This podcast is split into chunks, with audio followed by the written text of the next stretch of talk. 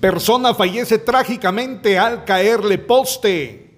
Persona que caminaba en la cinta asfáltica carretera entre los municipios de Canillá y San Andrés Acabajá del departamento de Quiché, específicamente en la comunidad Llano Grande, le cae un poste del tendido eléctrico, lo que le provocó la muerte al instante. Bomberos municipales de San Andrés Acabajá indicaron que al momento de atenderlo ya no presentaba signos vitales. El fallecido es aproximadamente de 50 años y no ha sido identificado.